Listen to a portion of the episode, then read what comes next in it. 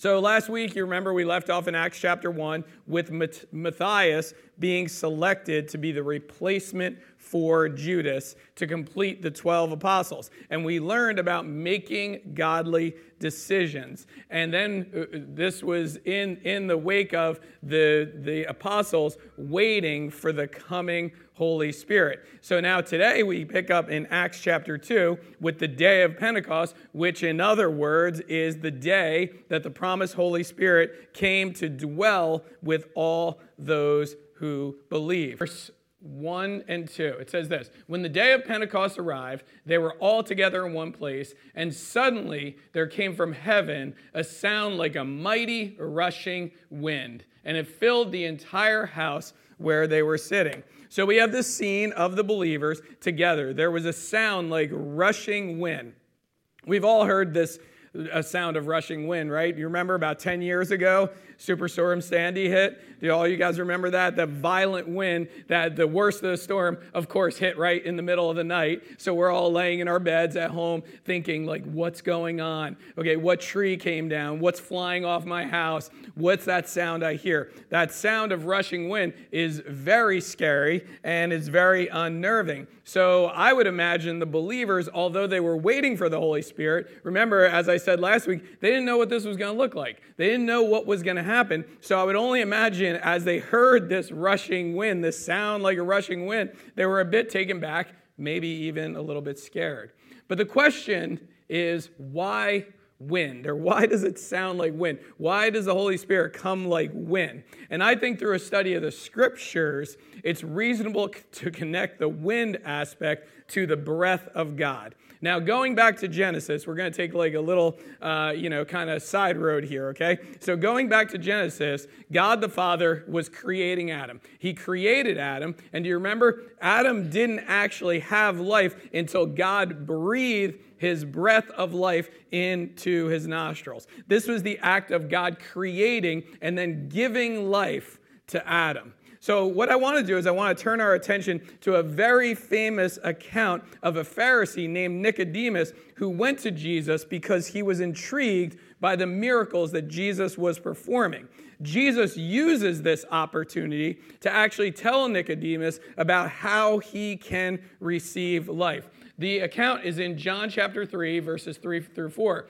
Jesus answered Nicodemus, Truly I say to you, unless one is born again, he cannot see the kingdom of God. Nicodemus said to him, How can a man be born when he is old? Can he enter a second time into his mother's womb and be born? So Nicodemus was really confused because the, the language that Jesus used is he's like, You have to be made alive. So, this born again phrase or made alive again, Nicodemus was scratching his head. He's like, I'm already alive, okay? What's going on here, Jesus? What are you talking about? So, Jesus answered him and said, Truly I say, truly, truly I say to you, unless one is born of water and spirit, he cannot enter the kingdom of God. That which is born of flesh is flesh, and that which is born of spirit is spirit. So the birth that Jesus is actually talking to Nicodemus about is a spiritual birth that a person receives when they trust in Jesus. Now, Jesus didn't go to the cross yet at this point when he was speaking with Nicodemus, but we know on the other side of the cross that we are all sinners in need of a Savior. Jesus died on the cross to pay the price for our sins. Three days later, rose from the grave to prove that he is God. And the scriptures teach us this all who believe will have eternal life, or all who believe will be born again. Okay, we are born again Christians. Okay, many of you don't introduce yourself as a born again Christian because there's a lot of negative connotations to that. But the truth of the matter is, is we are born again. We have spiritual life now. So then Jesus says to Nicodemus, he says, Do not marvel that I said to you, You must be born again. The wind blows where it wishes, and you hear its sound, but you do not know where it comes from or where it goes. So it is with everyone who is born of the Spirit. So now Jesus uses this wind illustration, right? You know the wind's there. You know the wind's there. You feel it. You hear it. But you can't see it right? And you can't fully understand where it comes from or where it goes. I mean, granted, we know low pressure systems and stuff like that, and the gradients and all the heat and stuff create the wind. But let me ask you a question Do you know where it goes? You're like, yeah, that way, right? Okay. Do you know where it ends up? Do you know where it dissipates? We don't fully understand the wind. So now, what is the connection here? What's the connection here? The Holy Spirit in the account of Acts here, when as we're studying, comes like the wind to bring new life to all who believe. So now we have the benefit of knowing God creates us, gives us physical life, and gives us physical breath. But when we trust in Him, we have the breath or the wind from God, the Holy Spirit, which guarantees the eternal life that God promises. Because the Spirit comes and lives in us. You see, before we trust in Jesus, we're actually physically alive, but spiritually dead. We're actually physically alive, but spiritually dead. And we're going to talk about that in a little bit. Now, all the believers are receiving in the scene, all the believers are receiving the Holy Spirit. And part of the validation of that for this specific time was this. And divided tongues as of fire appeared to them rested on each one of them, and they were all filled with the Holy Spirit and began to speak in other tongues as the Spirit gave them utterance. Now, the second symbol we have here to deal with is this fire symbol. We're going to deal with the issue of tongues in a few minutes, like what this speaking in tongues is. But first, I want to talk about this fire symbol. Now, the first thing that we know about fire is fire actually brings light. Fire brings light. Let's see. Okay, most of us, you know, now living where we live and the time we live in, a light switch brings light, right? Okay, but back in the day, if you wanted light, you needed a fire, okay? You needed a candle, you needed a fire to have light. We need light to see in darkness. Do you realize this? The world, excuse me, the world can be a very dark place because of sin. People can get so consumed in their sinful ways that they live in darkness and they can't see the truth and accept the truth. See, as believers, sometimes we get frustrated because our friends, our family members, they don't seem to get what we're saying. Maybe we talk to them about the Lord, they don't seem to get it. They don't seem interested in the things of God, so we get frustrated. But I would suggest to you, instead of getting frustrated, we need to rest in the fact that it is the Holy Spirit's job to work on them. Here's what Jesus says the Holy Spirit will do to bring light to people that are in darkness. Remember, the Holy Spirit is working on people, not just believers, but working on non believing people. And this is what Jesus says. Jesus said in John 16, 8 through 11 talking about the Holy Spirit, says, And when he comes, he will convict the world concerning sin and righteousness and judgment. Concerning sin, because they do not believe in me. Concerning righteousness, because I go to the Father and you will see me no longer. Concerning judgment, because the ruler of this world is judged. So let me explain this a little bit. The, this, these verses teach us the Holy Spirit convicts people that do not believe yet, okay, that is working on the unbeliever, convicts of sin because they do not believe. That's what Jesus says, meaning they're dead in their sins, and there's no way that they can be free of their sins except through Jesus. Convicts them of righteousness. Jesus was a living example of righteousness in that day. Right? And then he says, Well, you'll see me no more. Well, the, the Spirit's job now is to remind people and to point people to righteousness, how to live, how to be obedient to God. That's the Spirit's job.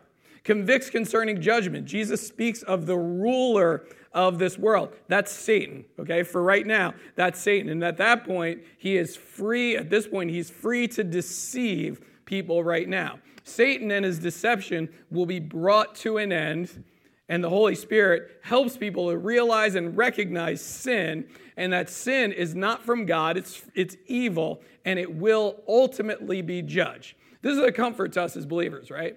We look at this world and we see this sinful place and we see darkness and we wonder, will this ever end? Will there ever be the gauntlet thrown down? Will things be judged? And the truth is, they will be.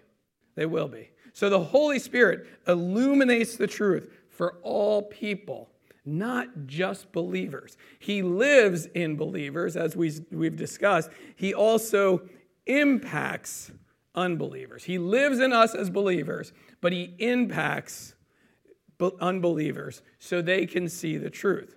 So then, then the question becomes this well, how come people still reject if the Holy Spirit is working on them?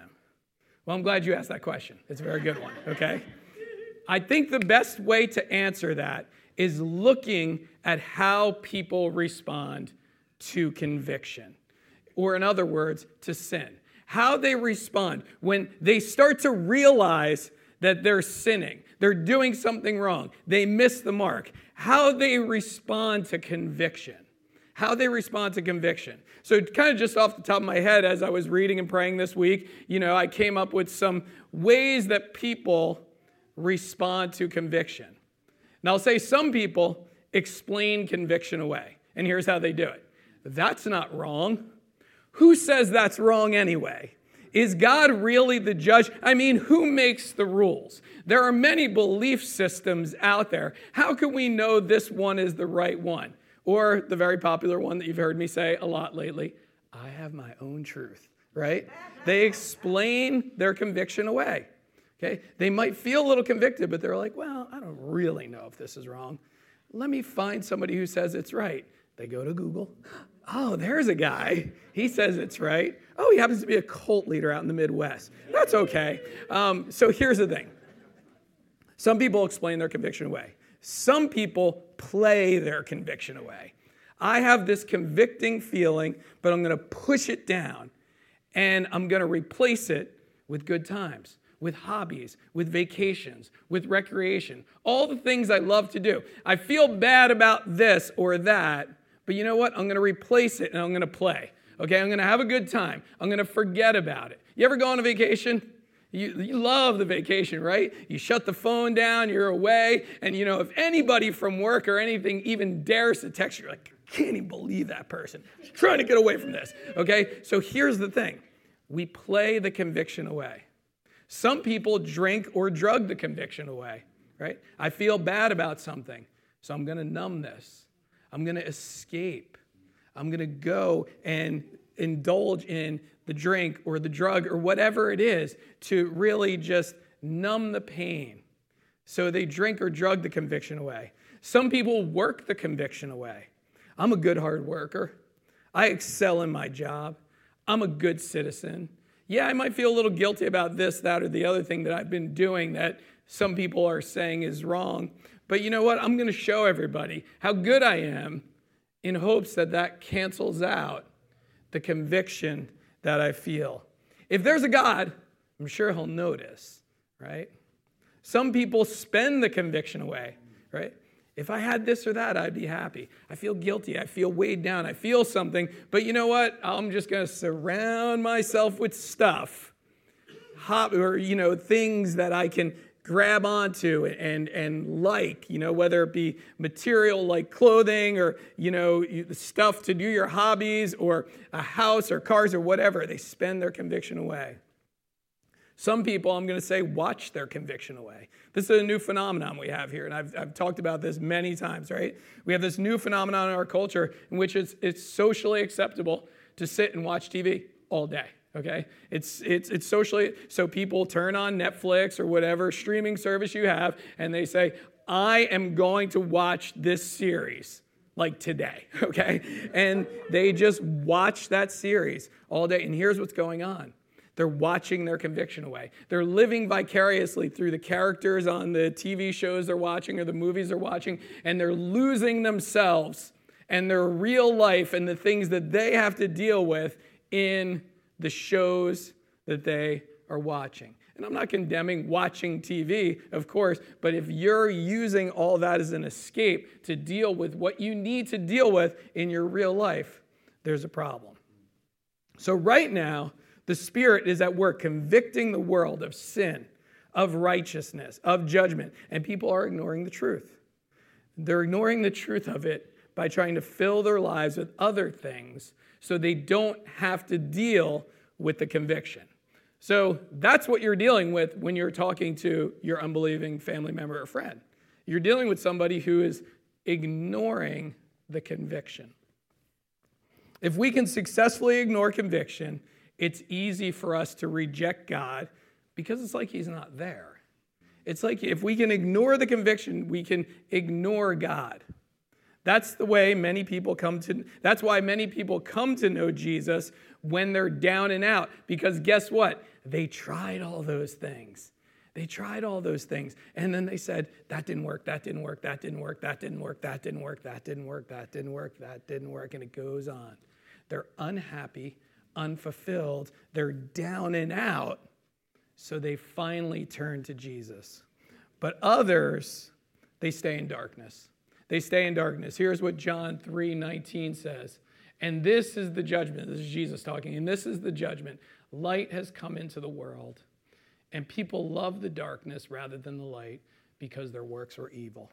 Some people will just stay in that holding pattern. Light is in the world. Jesus is here. I don't understand. When, when, I, when, I, when I talk to unbelieving people and they won't trust Jesus, and you know, I'm not arm wrestling them for this, right? I'm just like, I don't get it. But you know what? They don't either. Okay? They love the darkness so much. They don't even know it. You, you love the darkness. I'm like, no, I don't. Okay? They don't realize it. They don't realize it. But this is what's going on. This is the people that we deal with day in and day out. So fire brings light. The next is fire brings warmth and comfort. Last week we learned about the decision making, and we learned that the Holy Spirit, at the point when we when all systems are pointing to what decision we have to make, right? The Holy Spirit brings us peace, brings us that comfort. This comforts us. I wish every decision and everything we had to do in life was easy. I wish everything, every decision, everything we had to do in life was easy, but we all know that it's not. And for some, life is very difficult. For some of you here, your life is very difficult. But the Spirit brings comfort. And the way He does that is through helping us. You know, you might be really struggling with something, and, and you might even have a hard time putting words to your struggle. Well, Romans 8:26 says the Spirit, talking about the Holy Spirit, helps us in our weakness, for we do not know what to pray for. We do not know what to pray for as we ought, but the Spirit Himself intercedes for us with groanings too deep for words. I don't really fully understand this, but this is what the Spirit does for us. Groans for us, in not in words, but just helps us, comforts us, brings that warmth, brings that comfort. The Spirit it's, is, is God. So this is what God does. When, when everything else doesn't make sense and it seems like there's no good options, okay, there's no really good like tying this up. This is, you know, very practical when you lose somebody, right? You can't bring them back. Okay? So you don't know what to do, right? Well, the Spirit is there to bring warmth and comfort. Finally, as in regards to fires, fire spreads. What we see next is the way in which the fire, known as the Holy Spirit, spreads the message of the gospel. Obviously, usually when we think of fire spreading, that, that's a negative, right? Okay, you know, something's on fire, we're like, oh no, and it just spreads. Well, this is the positive because the Holy Spirit spreads the message of Jesus in a miraculous way. And next, what we're going to see is like really an amazing miracle of the Holy Spirit. So I'm going to read some passages here and then we're going to talk about it. Okay, so we're back to Acts 2, verse 5 through 8. Now there were dwelling in Jerusalem Jews, devout men from every nation under heaven. So basically, everybody's here in Jerusalem. There's people from all over the known world at that time. And at the sound, the multitude came together. They were bewildered because each one was hearing them speak in his own language. And they were amazed and astonished saying, Not all these who are speaking, are not all these who are speaking Galileans? And how is it that we hear each of us in our own native language? So, what is seen here? Now, all of a sudden, there's this group of people. There's this group of Galileans, starting with 120. The Spirit comes and fills them. Okay, they receive the Holy Spirit. And now, all of a sudden, the other people around from all different places in the known world are now hearing the works of God or the gospel of Christ in their own language. In their own language. So then it goes on, it says this Parthians and Medes, Elamites, and the residents of Mesopotamia, Judah and Cappadocia, Pontus and Asia, Phrygia and Pamphylia, Egypt and parts of Libya belonging to Cyrene, and visitors from Rome, both Jews and proselytes, Cretans and Arabians. We hear them telling in our own tongues the mighty works of God. Now, this is a spiritual phenomenon here of speaking in tongues. Now, these, there's three important things to note here with these tongues. First, the tongues were a work of the Spirit. Okay, the tongues were a work of the Spirit. It's a miracle of the Spirit. Second, it was for the purpose of spreading the gospel. Third, it was in languages that are understandable to the people hearing. So somebody in that crowd understands what is being said. Now, many of you know that there is a debate in the Christian community about tongues. And I'll just tell you this the debate will not be solved here, but I'm going to tell you what I believe about the, the gift of speaking in tongues. In 1 Corinthians 12 through 14, Paul teaches the church about the spiritual gifts. The gift of tongues comes up. Paul says a few things. I can't get into everything, but Paul says a few things. He says there's many different languages in the world and none of those have no meaning. Okay, he says that. He says there's many different languages in the world, none of those have no meaning. If someone were to be speaking in a different tongue as a spiritual gift, someone in the church must interpret it. Okay, so that means somebody must understand it. Meaning a tongue is for someone else to understand, so God gets the glory because it brings people to Him. So in light of the passage in Acts that we're studying today, we can see that the gift of tongues was for the purpose of building up the church, not personal edification. Okay? Paul further goes on to condemn people babbling words that no one can understand, then attributing it to a language only between them and God, but is practiced in front of other people. You get that? It's they're saying, it's only between me and God, but I'm doing it in front of other people, and nobody understands it. Okay? If you study this a little bit more, and I have when I was in school, I have after I was in school, if you look, there's religious phenomenon in even non-Christian in non-Christian belief systems the phenomenon of like this like religious babble okay so then we have to ask the question is this something to be practiced for believers? Well, let's think about what happened here.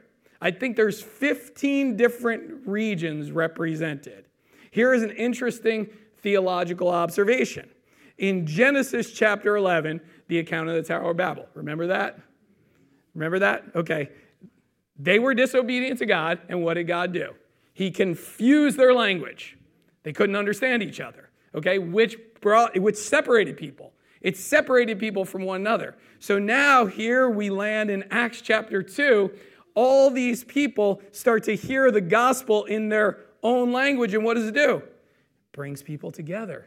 Okay? The Holy Spirit brings people together. He doesn't divide people, so he brings people together. So now people can communicate and hear the gospel ultimately in their own language. Ultimately brings unity to the church. So, as believers today, we are unified by the Holy Spirit, which makes us children of God and people who belong to his church. Like I said, the debate's not going to be settled here. But I just want to explain to you exactly my view, and I believe the entire church's view, the leadership's view of how we interpret the speaking in tongues. So now this section concludes with two responses. So this big event happens, right? The section concludes with two responses of people. And I believe there's many parallels to the way people respond to the things of God when we tell them about who Jesus is. Or they come to church and hear a message about who Jesus is. They come to a Bible study or a program. So people respond in a few different ways, but there's two specific ones that they respond in here. It says this, and all were amazed and perplexed, saying to one another, What does this mean? What does this mean? First, many are interested, right? And they want an explanation. How could this be happening? What's going on? You know, many people that we cross paths with, they're going to be interested in spiritual things. They're going to have questions. Those are the people that we get to spend some time with. They're not arguing. And maybe even if they are a little skeptical, maybe if they are arguing, just know they're asking a question. What does this mean? Like, I see something different in you. I see you living by a different way. Your moral compass is different than everybody else I know. You say different things. You believe different things. You are trying to please someone you're calling your God. So, this is a big part of spreading the gospel, right? Just answering questions, talking to people. You might have people in your life right now that you've been talking to for 15 or 20 years. Keep doing it, okay? Keep answering those questions. Keep praying for them. Keep asking. Like they have that interest. Sadly, though, the second response is this. But others mocked and said, they are filled with new wine. they're, they're basically, we're seeing the people that were speaking in tongues and stuff and saying, these people must be drunk. Peter is going to deal with it next week, and he says, like, it's nine in the morning. They're not drunk yet, okay? So basically, what's happening here is there's always going to be people that mock. People that think we're simple minded. In this culture, I don't know if you realize this, but this is happening more and more. If you listen to any type of Christian podcast, leadership podcast, and stuff like that, we have officially in the United States turned the corner to being a post Christian nation.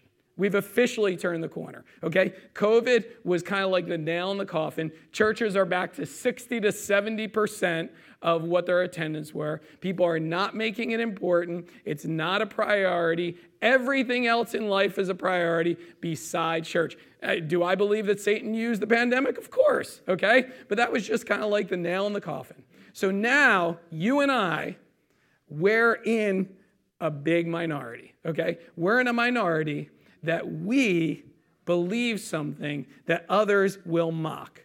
They'll say we're simple minded. They say we believe in fairy tales. They'll say we reject science. This is par for the course. Jesus actually says, guess what, guys? They hated me first. Okay? They hated me first. So, how we respond to them is very important. Okay? Maybe they mock. I'm not going to mock back. We can't get discouraged. We shouldn't fight back. We shouldn't mock. This is not going to be helpful. We need to know that the Holy Spirit is the one working on them. They're not rejecting us as much as they are rejecting who God is the God who loved them, the God who served them, the God who died for them. So, our job is to continue to pray, continue to be a good witness, continue to ask the Holy Spirit to convict the people of their sin.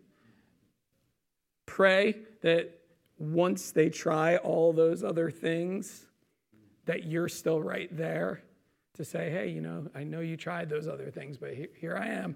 You know, I'm here to help you and to point you to who Jesus is and what he's done. Next week, we're going to pick up with Peter, addressing all these people and how they respond and how God adds to the number of those who believe on that day. Let's pray. Heavenly Father, we're so thankful for this day. We're thankful for each person that's here. We're thankful, Lord, that you chose us to respond to your Holy Spirit the way that we did. Lord, it's not because we're better than anybody, wiser than anybody, more uh, witty than anybody else, but Lord, we responded because we realized that your way was the way of truth. And your Holy Spirit convicted us and opened us our, our eyes to who you are and what you've done. We pray for those that are going to be around us this week. We pray, Lord, that you would just help them to understand who you are and what you've done through your Holy Spirit. In Jesus' name we pray. Amen.